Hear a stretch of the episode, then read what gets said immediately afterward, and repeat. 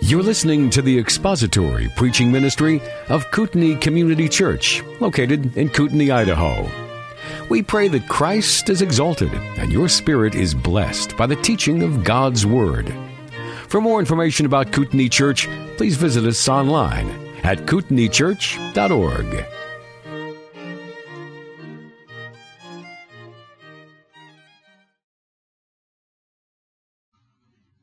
read together verses 9 through 16, John chapter 3. Nicodemus said to him, How can these things be? Jesus answered and said to him, Are you the teacher of Israel and do not understand these things? Truly, truly, I say to you, we speak of what we know and testify of what we have seen, and you do not accept our testimony. If I told you earthly things and you do not believe, how will you believe if I tell you heavenly things? No one has ascended into heaven, but he who descended from heaven, the Son of Man. As Moses lifted up the serpent in the wilderness, even so must the Son of Man be lifted up, so that whoever believes in him will have eternal life. For God so loved the world that he gave his only begotten Son, that whoever believes in him shall not perish, but have eternal life. Let's pray together. Our Father, we come to you now having sung your praises and spoken to you those things which are the thoughts and intents and desires of our hearts. We ask now that you would speak to us through your word, that you would meet us where we are at and match the needs of our lives with the truth and instruction from your word. Be glorified and pleased and praised and exalted this morning as we look into your word. May your spirit be our teacher and may your glory be our concern. We ask this in Jesus' name. Amen. Uh, this last week I got an email from somebody here in the congregation commenting on last week's uh, sermon, and I always enjoy the feedback. I should say I enjoy mo- most feedback, not all of it. But uh, this one I enjoyed because uh, the person who wrote the email said, in all of my years as being a Christian and reading through John 3, I had never connected the words in verse 15 and what follows with Nicodemus and the conversation that Jesus had with Nicodemus. In my mind, he said, I had always sort of read John 3.16 apart from Nicodemus, just as something that Jesus said and that whole section of stuff in 3.16 and following sort of is separate from Nicodemus. And I started thinking about it. I thought, you know, I have to admit that that's sort of how I had read it as well. I had never really understood John 3.16 in the context of what Jesus has said to Nicodemus. I understood John 3.16, but I never realized that it was, that verse occurs in the midst, right in the middle of what is an extended rebuke to a Pharisee for his unbelief at Jesus' statement that unless you are born again, you will not see the kingdom of heaven. And it's important for us to understand the context because we're coming up to one of the most memorized, most read, most quoted, most printed, most beloved verses in all of the New Testament, John 3.16. And I'll be honest with you, I'm a little hesitant to even try and preach that because what do you say about John 3.16? But that's next week, not this week, thankfully. I have a whole week to try and think about and worry and, and get ulcers over that. But for today, we're looking up through verse 15, and we need to understand John 3.16 comes in the middle of a rebuke to a man concerning his unbelief. We saw that in verse 9. Nicodemus said, how can these things be? And he is expressing to Jesus utter disbelief at the thought that he, as a Pharisee, as a law-abiding, self-righteous Jew, had any need to be born again in order to see the kingdom of heaven whatsoever. And so Jesus begins in John 10 with a rebuke to Nicodemus for his unbelief. He says in verse 11, I say to you, we speak of what we know and testify of what we've seen, and you do not accept our testimony. And if I have told you things, uh, earthly things, and you do not believe, how will you believe if I tell you heavenly things? And the rest of the passage goes on to repeat this theme of belief versus unbelief. And we sort of traced it last week. You can see it in verse 15 that whoever believes in him will have eternal life. Verse 16, God gave his only begotten son that whoever believes in him shall not perish. Verse 18, he who believes in him is not judged. He who does not believe has been judged already because he has not believed in the name of the only begotten son of God. And so the whole conversation has changed from a discussion of the need and the nature of regeneration, the new birth, now to Jesus putting his finger on the key issue with Nicodemus, which was Nicodemus's rank unbelief in the face of what Jesus had said to him in verse 3 and in verse 5 you must be born again, because that which is born of the flesh is flesh, and that which is born of the Spirit is spirit. So in verse 12, which we ended with last week, Jesus is arguing from the lesser to the greater. If I have told you earthly things, how will you believe, and you do not believe, how will you believe if I tell you heavenly things? And the sentiment is this. If you are unable to accept the straightforward, fundamental, Old Testament taught reality that the sinner needs a new heart, if you're not able to accept that, then you are not going to believe if I were to tell you that God loved the whole world so much that He sent His Son into the world so that people might have life through the atoning sacrificial death of that Son. That just as Moses lifted up the serpent in the wilderness, so must the Son of Man, the Son of God, be lifted up so that whoever believes in Him will have eternal life. And friends, that's, that's the truth. If you can't get over the fact that you need to be born again, you will never accept the fact that God gave His Son to be your Savior. If you cannot accept that you are a sinner, you will never get to the next step, which is admitting that God sent His Son to be your Savior for your sin. If you can't accept the statement in verse 3 that you must be born again, you will choke over verse 16 that God sent His Son into the world so that the world might be saved. That's what Jesus is saying. And so it's a very simple argument from the lesser to the greater. And don't miss the fact that this is a very strong rebuke to Nicodemus. You're the teacher of Israel and you don't know this? Ouch. Man, that hurts. Here you are in a place of teaching others how to enter the kingdom of heaven, and Nicodemus, you don't even know how to get in yourself. Not only that, but your rank unbelief is keeping you out of the kingdom of heaven, and you're in a position to tell other people how to get into the kingdom of heaven. How can you be the teacher of Israel and not understand this so basic, fundamental thing? That is a blistering rebuke to Nicodemus for his unbelief. Now somebody may at this juncture ask, and maybe Nicodemus was thinking it in his mind, I don't know. They might ask, what qualifies Jesus to rebuke a man like Nicodemus? What qualifies this son of a Galilean carpenter, this man, the son of Joseph, from Galilee, the most despised region of the whole nation, and from Nazareth, one of the most despised cities in the whole region of the most despised region of the country. What qualifies this Galilean poor carpenter to instruct a man like Nicodemus, to rebuke him, to confront him, and to teach him heavenly things? What qualifies Jesus of Nazareth, the son of Joseph, to teach heavenly things? Now you and I know the answer to that question. It's because he is the Son of God, the Son of Man, God in human flesh. That's what qualifies him. And that is what Jesus addresses next in verse 13. And so that's where we pick it up this morning. Jesus says in verse 13, No one has ascended into heaven, but he who descended from heaven, that is the Son of Man. No one has ascended into heaven. Now it seems that Jesus has two, two things in mind here. And I think primarily he's aiming at one of them. But I think he's suggesting this. First of all, no man has the physical ability to ascend to heaven and then to come back and to teach heavenly things to people on earth. That makes sense. Nobody has the ability to ascend into heaven. Look, if I could go to heaven every once in a while, I think I would be a much better preacher than I am, a much more intelligent teacher than I am, and a lot more able to answer some of the questions that I get fielded on Friday nights when we do Ask the Pastor. Because if you've ever been to an Ask the Pastor on Friday nights, about a third to half of the questions that are asked have to do with the nature of heaven. What is heaven like? What is heaven going to be like? How old will I be when I get to heaven? Will I know people when I get to heaven? Will other people know me when I get to heaven? Will there be buildings and animals and cars and streets and things like that in heaven? Will there be chocolate in heaven? All of these questions that kids sort of throw out. I can answer them the best that I could, but listen, if, if I could just go to heaven a couple times a week and then come back here and relate to you heavenly things, I would be much better at answering some of those questions, much better at teaching you. But the reality is that no man can ascend to heaven physically because what, that which is born of the flesh is flesh and that which is born of the spirit is spirit. So I think Jesus has that in the back of his mind as he's as he's saying that. That's what he means. No one has ascended. No man can ascend to heaven physically because that which is born of the flesh is flesh. But I think he has something else, and this I think is primarily what he has in mind. No man has the ability to attain or to gain or to go to heaven in and of himself. Man lacks the fundamental ability to acquire, to achieve, to enter into heaven. And this is primarily what I think Jesus means, especially in light of verse 3. Unless you're born again, you cannot see the kingdom of God. Verse 5. Unless you're born of water and the Spirit, that is, born again, you will not enter the kingdom of God. And that I think is what he's saying in verse 13. No man can ascend to heaven. No man has ascended to heaven. No man has that ability to attain or to gain heaven because it is outside of man's ability to acquire or to achieve.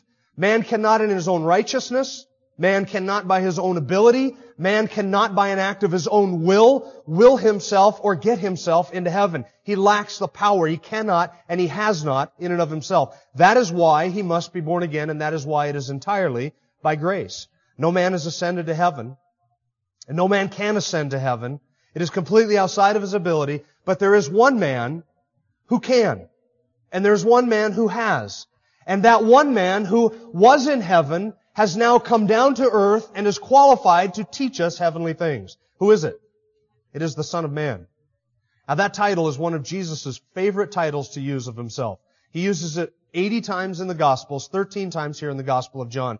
We saw it back at the end of chapter 1 when he says to Nathanael, you will see the uh, angels of heaven ascending and descending on the Son of Man.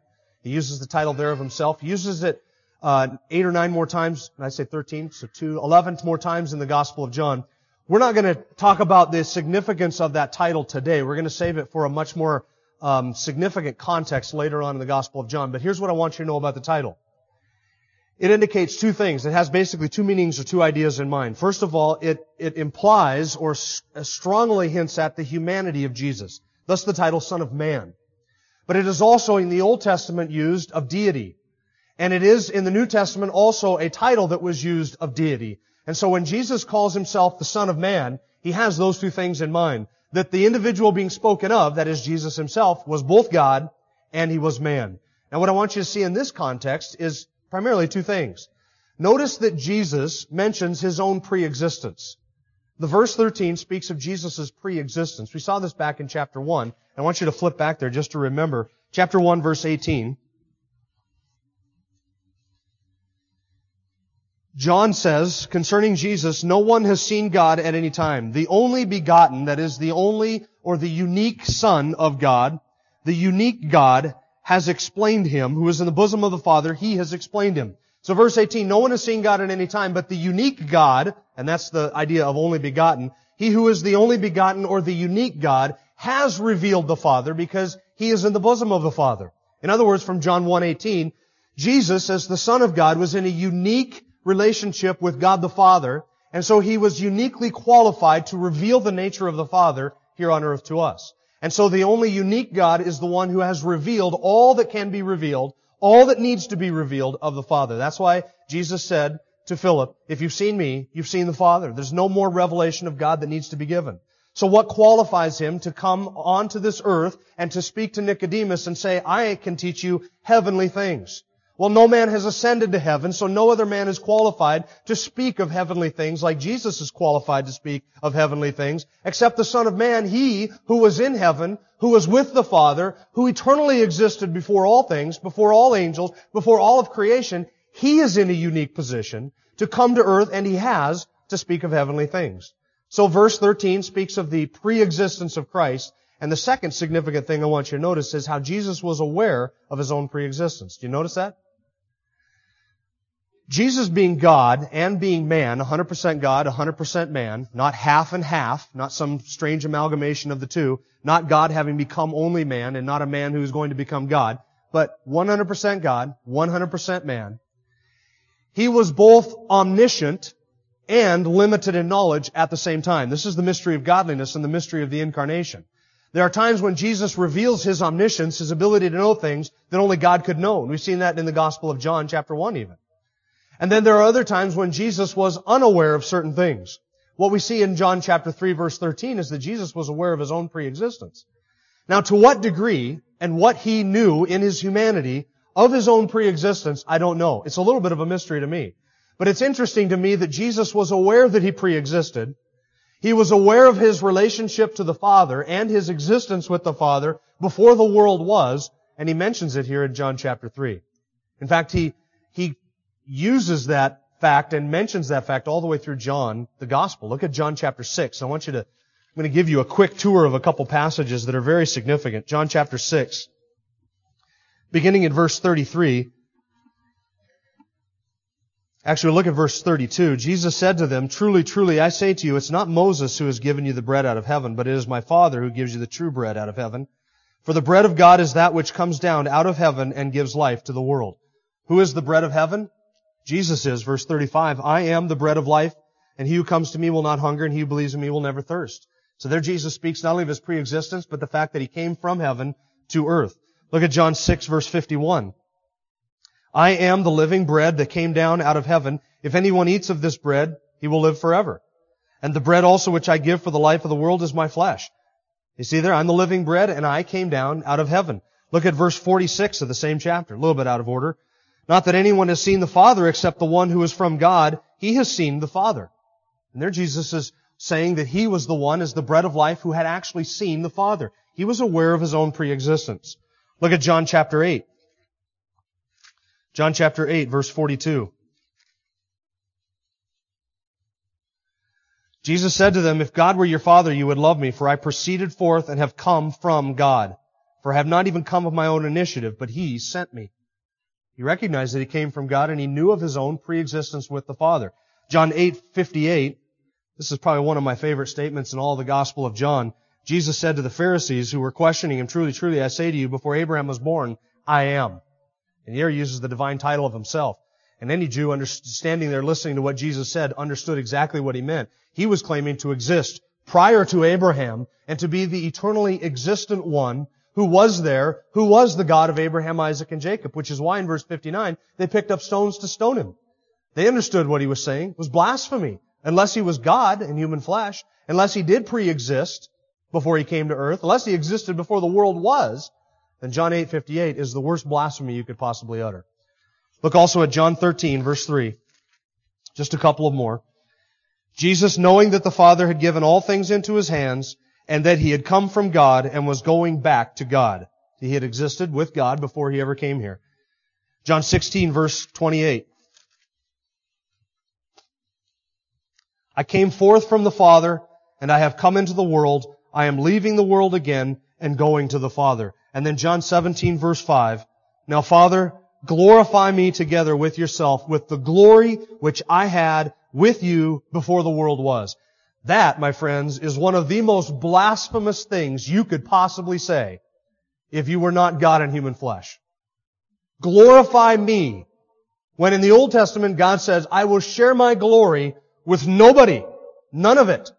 And yet Jesus had the audacity to say, Father, glorify me with the glory that I had with you before the world was. He's either God in human flesh or he is the worst, the worst blasphemer who has ever lived. I believe he's God in human flesh. Now back to John chapter 3. Back to John chapter 3. Jesus says in verse 13, No one has ascended into heaven but he who descended from heaven, the Son of Man. Uh, no man can physically go to heaven. No man spiritually has the ability to attain heaven. Only one person, that is the Son of Man, who was in heaven, who has descended from heaven, and can ascend back to heaven. When did he ascend back to heaven? After his death, his burial, and his resurrection. But Jesus was uniquely, as the Son of God, qualified to come from heaven to earth and to ascend at any time he wanted from earth to heaven. Now, contrary to word faith theology, which teaches that Jesus had to be born again, Look what verse 13 says. No man can ascend to heaven except whom? The Son of Man. Does the Son of Man need to be born again? Did Jesus need to be born again? Jesus didn't need to be born again. He could ascend to heaven without being born again. Because he was not a spiritually dead sinner. He didn't need regeneration. He is the one person who has ever lived that did not need to be born again. Because he had life in himself. So when would he ascend to heaven? after his death, which brings us to verse 14 and 15. Verse 14, as Moses lifted up the serpent in the wilderness, even so must the Son of Man be lifted up, so that whoever believes in him will have eternal life. And there Jesus is alluding to his death. When Jesus says lifted up, he's not referring to uh, exaltation and worship. He's not referring to people lifting him up with praise. He is referring to the manner and the means of his death. There's something in his death or uh, uh, something significant about his death that he is, in a very mysterious way, alluding to. Verse 16 really is an explanation of verse 14 and 15. Verse 14 and 15 speaks of him being lifted up. Verse 16 explains really a little bit more about how that was going to happen. That God would send a Son and give His Son into the world so that those who believe in Him would not perish. So verse 16 is a little bit of an explanation of verse 14 and verse 15. Verse 14 alludes to the passage that we read in our scripture reading, Numbers chapter 21. And since it's being alluded to there, I want you to turn back, keep your finger in John 3 because we'll be back here, Turn back to Numbers 21. And I know that we're flipping around a lot more than we normally do here, but some days, some Sundays are just that way. Numbers chapter 21. Now when the Canaanite, the king of Arad, who lived in the Negev, heard that Israel was coming by way of Atharim, then he fought against Israel and took some of them captive. So Israel made a vow to the Lord and said, If you will indeed deliver this people into my hand, then I will surely destroy their cities. The Lord heard the voice of Israel and delivered up the Canaanites. Then they utterly destroyed them and their cities, and thus the name of the place was called Hormah. Then they set out from Mount Hor by way of the Red Sea to go around to the land of Edom. Now I want you to notice something. What the Lord has just done is answered their prayer and blessed them with deliverance, delivered their people, delivered them from the Canaanites. He has blessed the people and answered their prayer for something specific. They have just seen God do a mighty thing. And they have just seen God do a mighty thing in response to their prayer. Now verse 4. And the people became impatient because of the journey. The people spoke against God and Moses. Why have you brought us up out of Egypt to die in the wilderness? There's no food and no water, and we loathe this miserable food. Now, all of their mumbling and their complaining in Numbers chapter 20, 21 comes hot on the heels of God's deliverance and God's blessing. Now, you and I never do this, I understand. It's very difficult for you to relate to complaining right after God has blessed you incredibly with something. But that's what the Israelites had done. Oftentimes, God's blessings lead to bickerings. And we bicker right after we have been incredibly blessed by something. And notice not only that they are bickering and complaining and murmuring right on the heels of incredible blessing, but notice what they are murmuring about. We loathe this miserable food. Here the Lord had sustained them in the wilderness, miraculously, providentially, an entire nation and fed them every day faithfully, met all of their needs, and they are not only complaining after God had blessed them tremendously, but what are they complaining about? We loathe this food. Now you never do that either, I understand.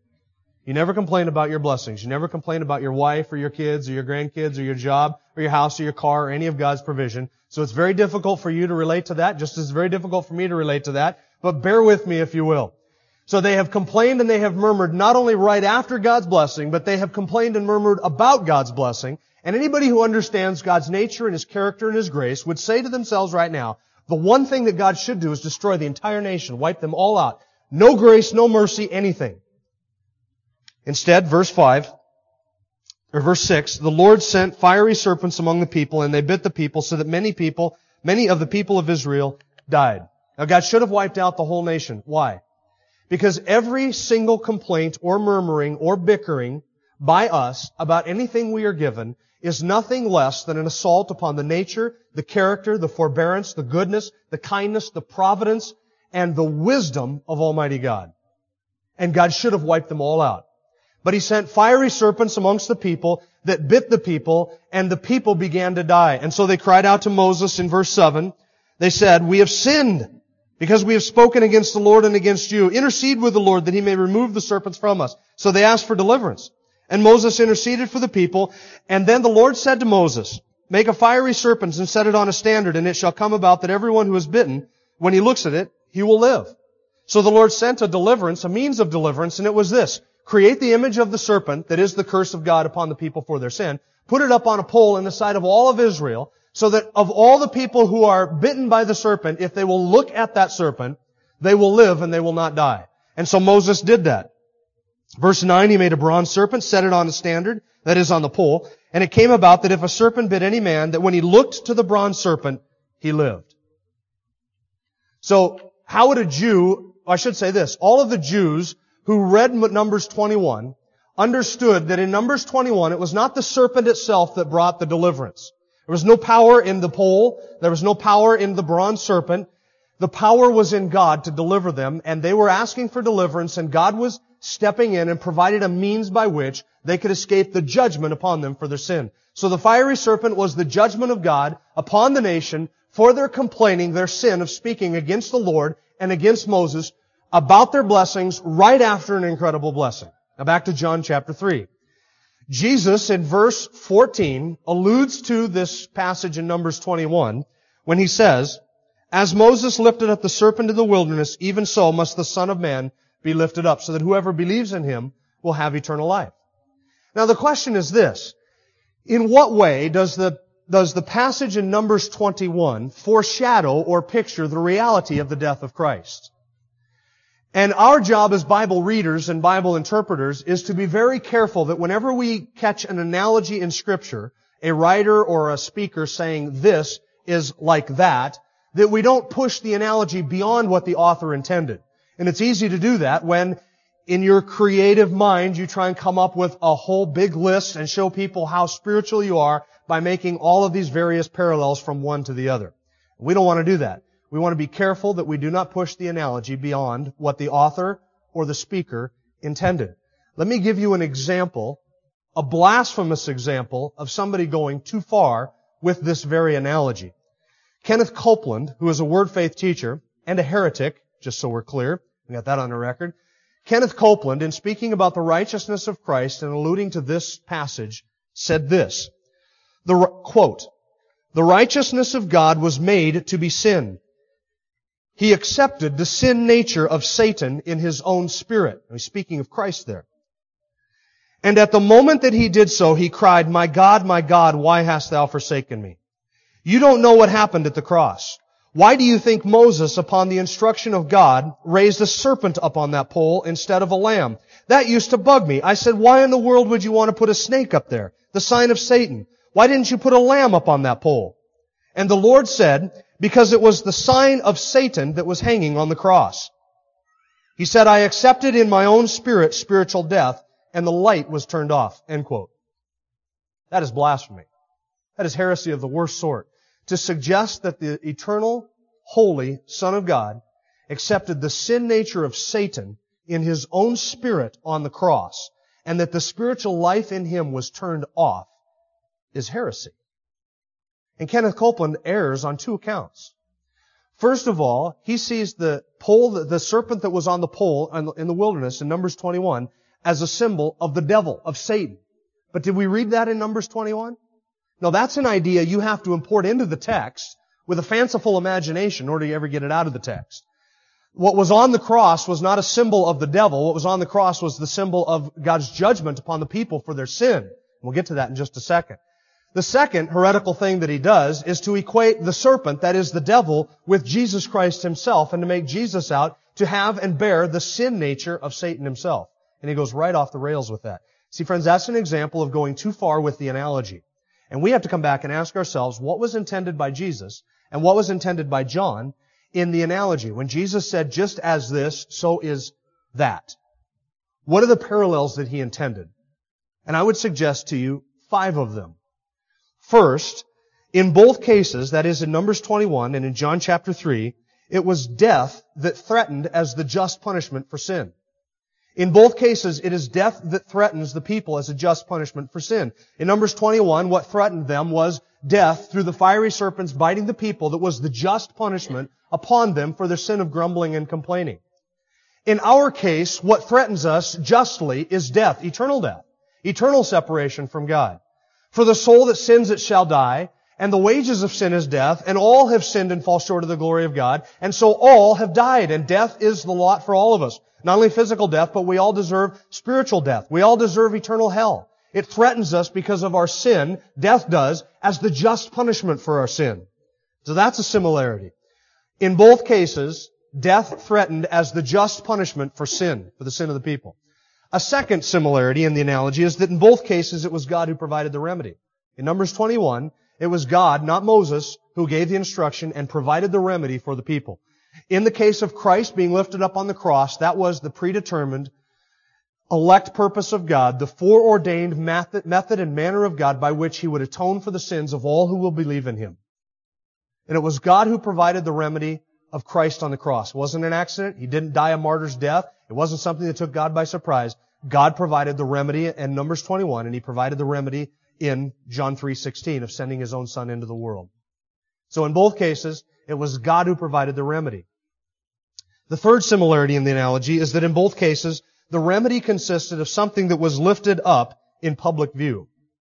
In Numbers 21, it was the serpent that was put on the pole. It was lifted up in the midst of the whole nation where everybody could see it, so that anybody who had been bitten, anybody who had been bitten and was cursed and was under the judgment of God could look to the pole and see it, see the serpent on the pole, and in that believing look of faith, believing that God would heal them if they looked to the serpent, they would be healed. It was lifted up in public view. The same with the cross of Christ. The crucifixion didn't take place in some ignominious jungle corner of the world. The crucifixion took place in the middle of the largest empire in the world, in the middle of one of the most significant people groups in the entire world, out on a hillside, right by a road where every pilgrim coming into Jerusalem would walk by on their way in to celebrate the Passover during one of the greatest feasts of the year when the most people possible would be in the city of Jerusalem. In Romans chapter 3 verse 24 and 25, it says that you and I were justified as a gift of God's grace through the redemption which is in Christ Jesus, whom God displayed publicly as a propitiation for sin. God in the cross of Christ put His Son up on a cross in plain view so everybody could see it. So that everyone who would look to Him would be healed and have eternal life. So in both instances, what was given as the remedy was put up in public view, lifted high in public view. The fourth similarity, in both cases, that which was lifted up was the judgment of God upon sin. Now here's where you have to think carefully, lest you jump off the rails like Kenneth Copeland and come up with a total dog's breakfast for your theology. So listen carefully. What was, in both cases, what was lifted up was the judgment of God upon sin. It was not a symbol of Satan that was put on the pole in Numbers 21. It was the very thing which was the judgment of God upon the people for their sin. It wasn't a symbol of Satan. It was a symbol of God's judgment that was lifted high. The serpent was the judgment of God upon the sin of the people. And that is what was put up on the pole in public view so that if people would look to the judgment, their judgment, the judgment they deserve, if they would look at that judgment, then they would be saved. And in the cross of Christ, it is the same thing. Publicly displayed on a cross was my judgment. He bore my sins in His own body on the tree. He became my sin, my substitute, my lamb. That was God's judgment upon me for my sin. By virtue of faith in Him, his punishment becomes, or my punishment becomes His punishment. By virtue of faith in Him, I participate in that, so that on the cross was the judgment of God upon my sin. So that when I look to that, I am healed. Why? Because my judgment was lifted up in front of everybody. Now see, if Kenneth Copeland had just studied his Bible instead of thinking that God was going to give him special revelation about the meaning of the passage, he wouldn't have gone so far afield. What was put up on top of the pole? The judgment of God on sin their sin. Who benefited by looking to it? All who looked to it. That cure was made for them. If you didn't look to it, that cure was not effective for you. It's the same with Christ. All who look to Him and acknowledge that on the cross was my judgment, they get eternal life. That is the great exchange over which all of the scripture is written, that He made Him who knew no sin to be sin for us, so that we might become the righteousness of God in Him.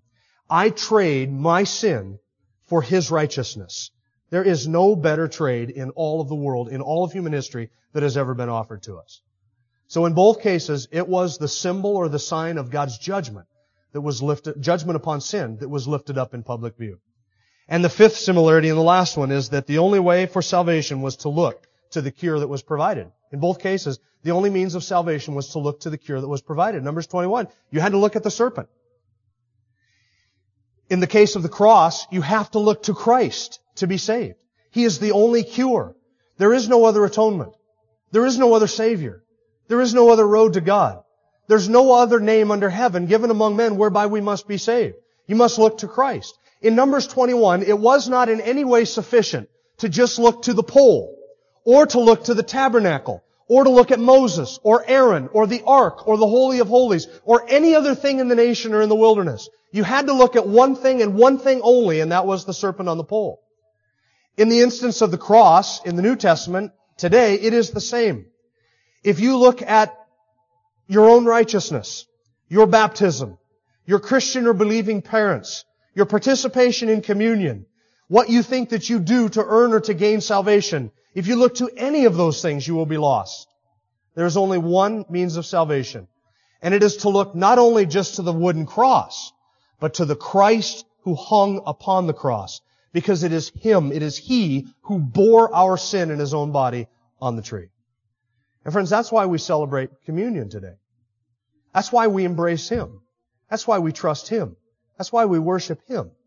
Because He has provided for us an atonement, a sacrifice, a payment for sin. And that payment was not just a payment that was made potentially, it was a payment that was made actually. It was an actual atonement, an actual payment for the sins of all who will look to Him. All who will look to Him can have forgiveness. And as we celebrate communion, friends, we do two things.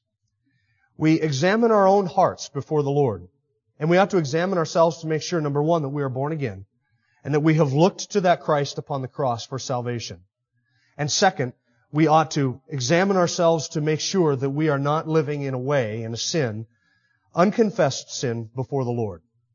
So we're going to bow our heads now. We're going to take a few moments to examine ourselves and we'll partake of communion together as we celebrate the fact that our Lord, our Christ, was hung on a cross in public view, the very judgment of sin upon, uh, uh, the very judgment of God upon our sin for our righteousness. So let's bow our heads together.